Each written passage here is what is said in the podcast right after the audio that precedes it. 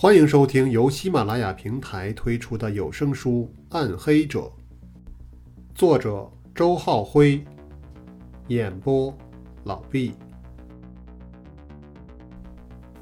罗非和穆剑云也都用短暂的沉默表达了对牺牲的老刑警的追思。这种气氛直到罗非再次开口才被打破。当时你辨认照片的时候就没有任何发现吗？他抛出了自己最关心的一个问题。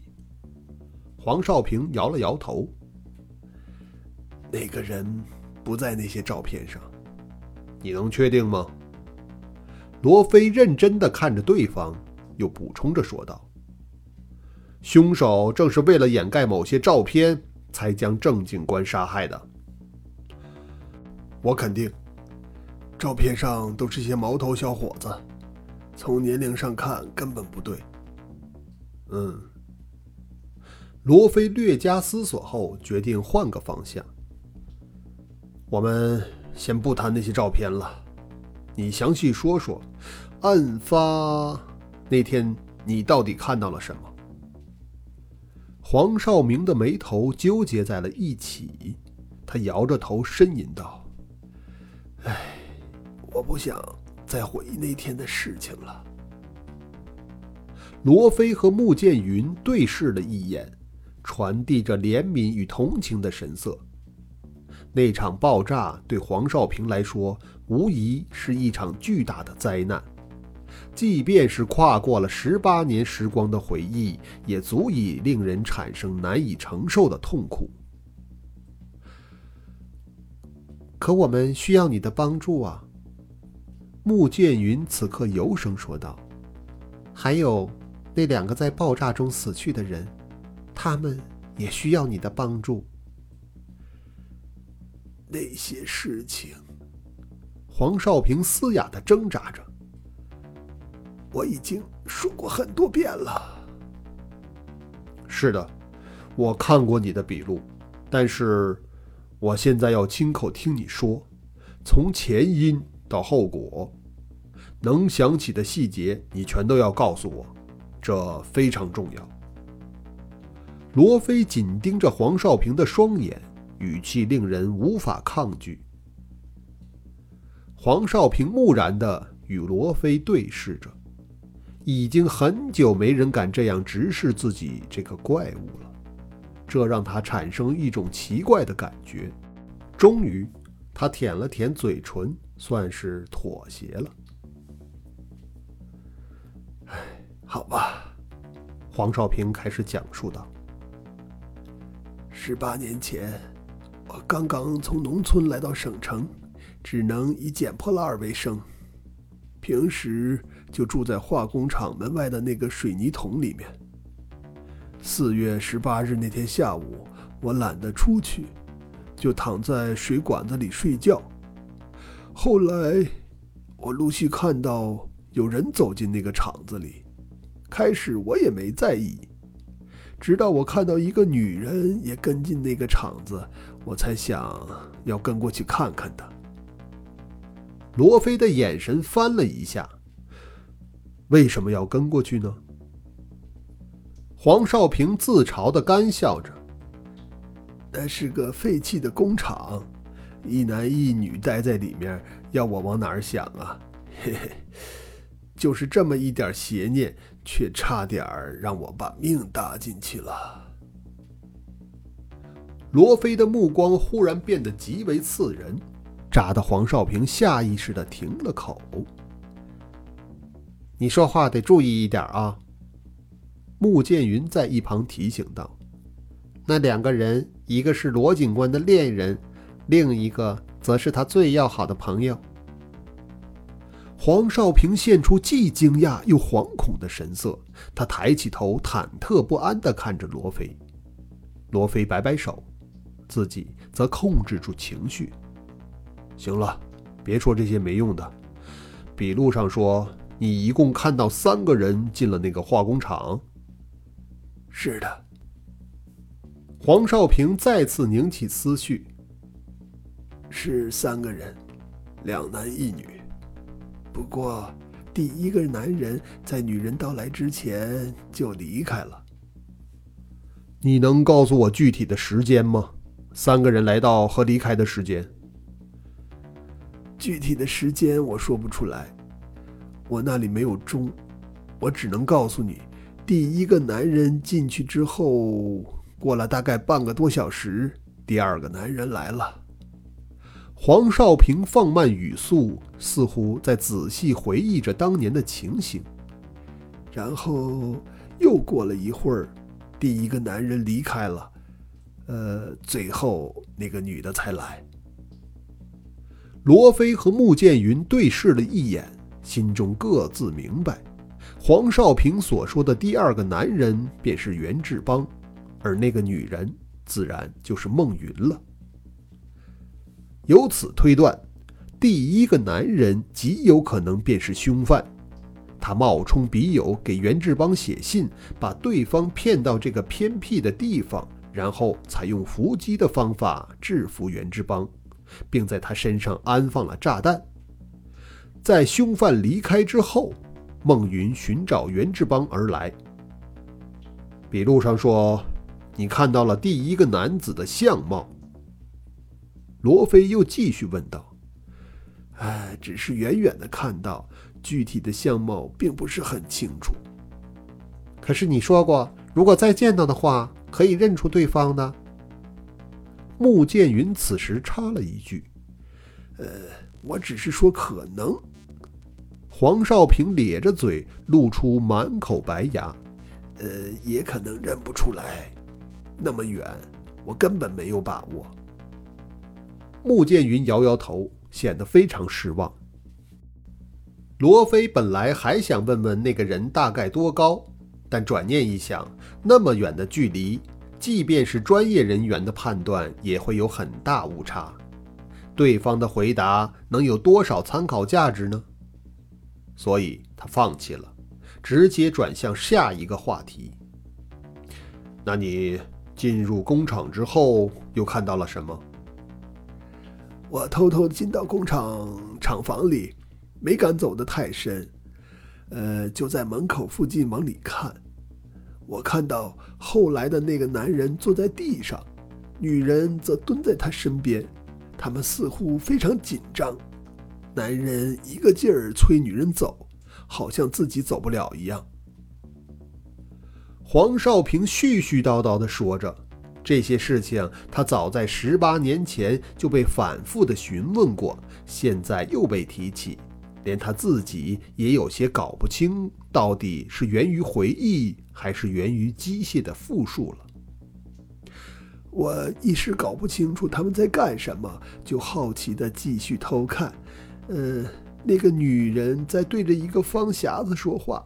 我听郑警官说，那个东西叫做，呃，电台。呃，他在说什么红线还是蓝线？呃，电台里传来另一个男人的声音。行了，罗非突然打断了对方的话语。他红着眼睛，思绪已完全被黄少平带回到十八年前那令人窒息的瞬间。黄少平被罗非的样子吓住了，他忐忑不安地问道：“呃，我不用再说了。”穆剑云伸手在罗非肩头重重地拍了两下，后者转过头，看到了一对清澈关怀的目光。罗非从痛苦的回忆中挣扎出来，他长出一口气道：“这些……”我都知道了，呃，你告诉我最后最后的情形。最后就是电台里的男人说：“呃，剪红色的线。”那个女人应该是听他的话去做了。黄少平脸上的肌肉抽动了两下，然后就是爆炸，哎，可怕的爆炸！你还？记得他的样子吗？他的表情，他的动作，呃，你一直在看他，是吗？罗非的声音也像黄少平一样变得有些嘶哑起来。呃，你是说那个女人？是的，呃，我一直在看她。说来奇怪，她之前一直很紧张，可是到最后的时候，她却好像一点都不怕了。我甚至觉得她在微笑。她安静下来的时候非常漂亮。黄少平悠悠地描述着。穆剑云的脑海里，此刻似乎也浮现出一幅安详动人的梦云肖像来。他完全信任洛菲。穆剑云在心中暗暗说道：“这种信任足以战胜一切危险和恐惧。可这信任，却终于导致了无法挽回的错误。为什么呢？”仅仅是罗非判断上的错误，还是另有其他的隐情呢？穆剑云一边思索着，一边偷眼向罗非看去。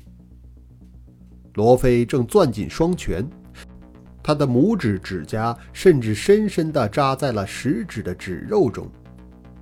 他的胸口剧烈地起伏着，直到半晌之后，他才从急促的呼吸中调整过来，勉强地说道。我想出去喘口气，这屋里实在是太憋闷了。穆剑云似乎很理解罗非的心情，他去打开了屋门，一股清新的冷风进入屋内，罗非感觉舒适了很多。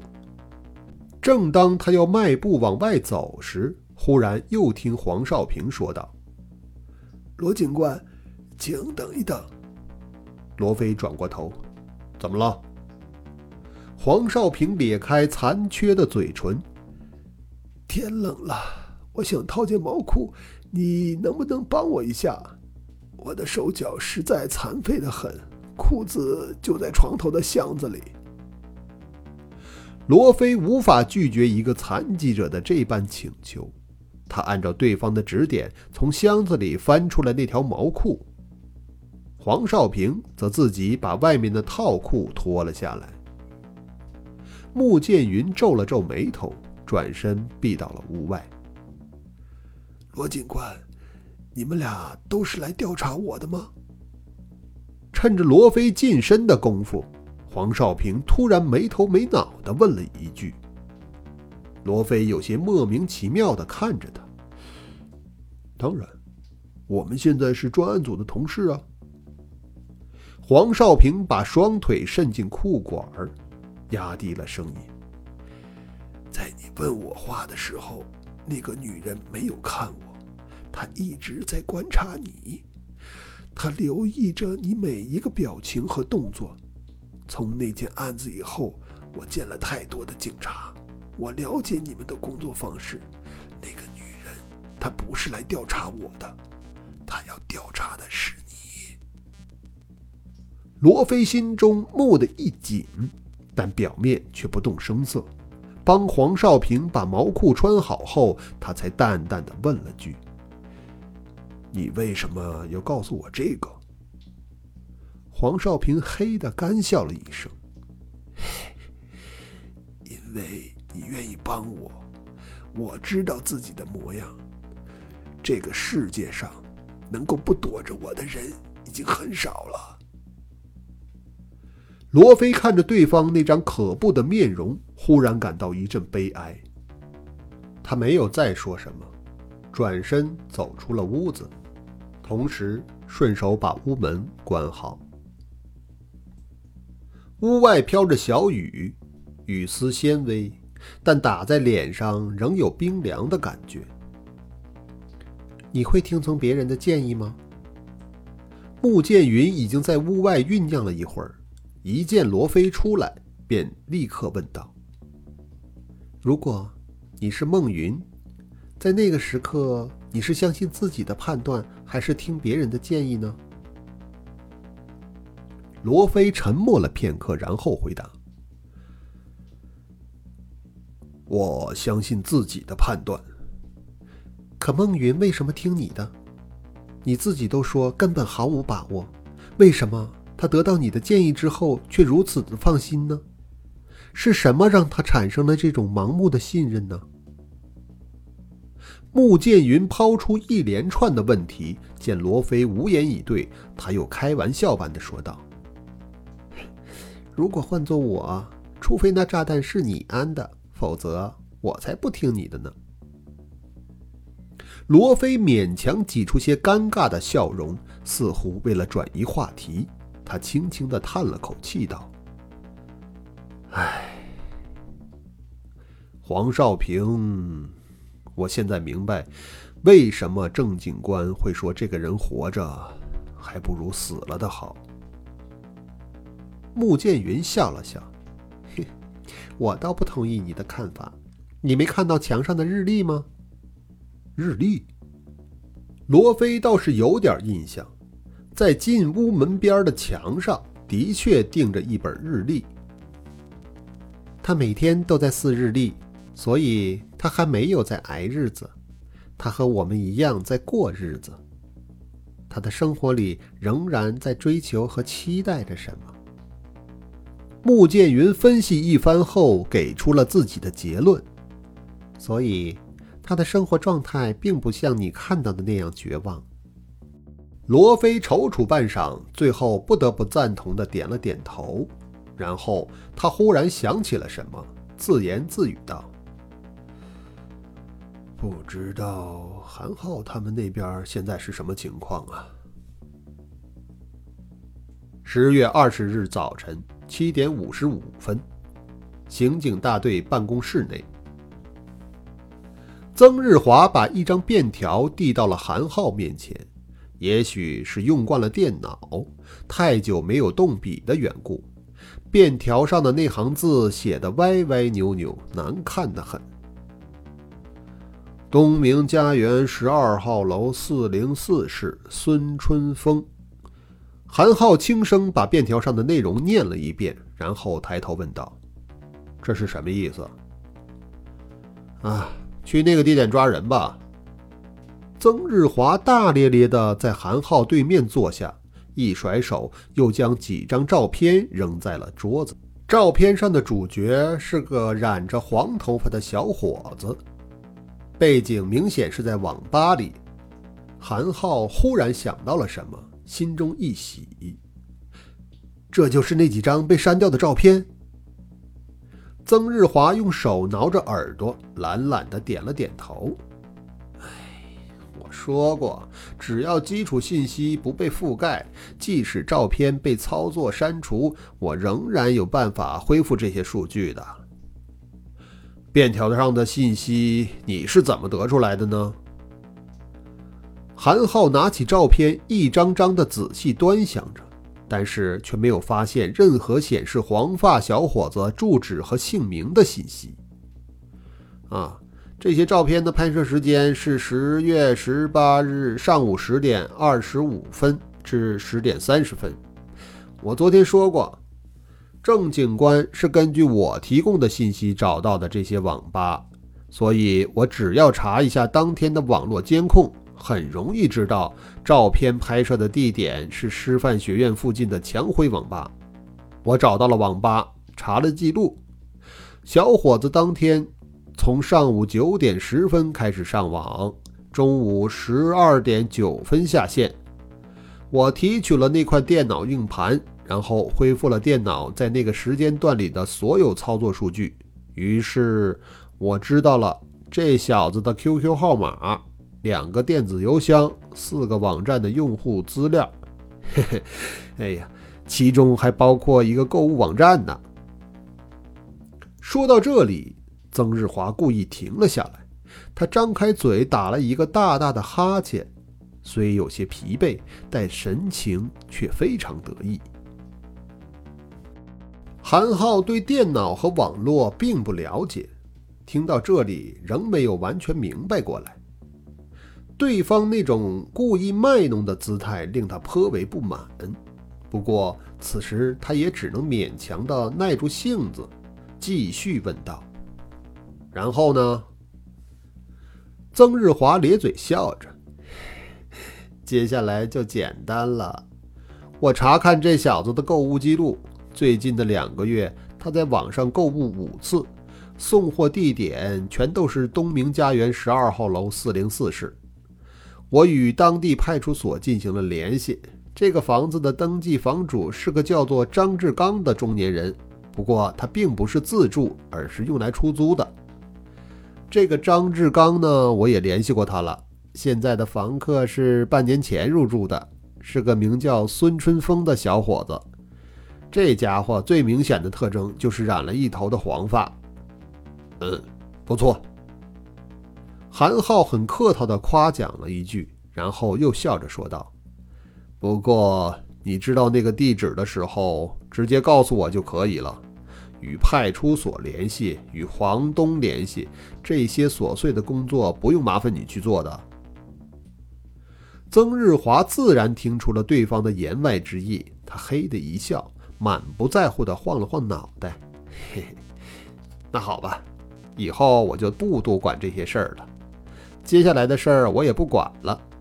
哎呦喂，我可是熬了一个晚上呢，也该好好的睡一觉了。”说完这些，他伸着懒腰站起来，也不过多寒暄。便自顾自的径直离去了。韩浩看着他的背影，暗自摇头，这副散漫不羁的样子实在不像个警察。不过，人家那番网络追踪的本领倒是毫不含糊。现在接力棒交到了自己手里，这一仗可得漂漂亮亮的打下去。带着这样的决心。韩浩迅速拨通了桌上的电话：“喂，尹健吗？你叫上熊队长，立刻到我办公室来。”十月二十二日上午八点三十一分，东明家园。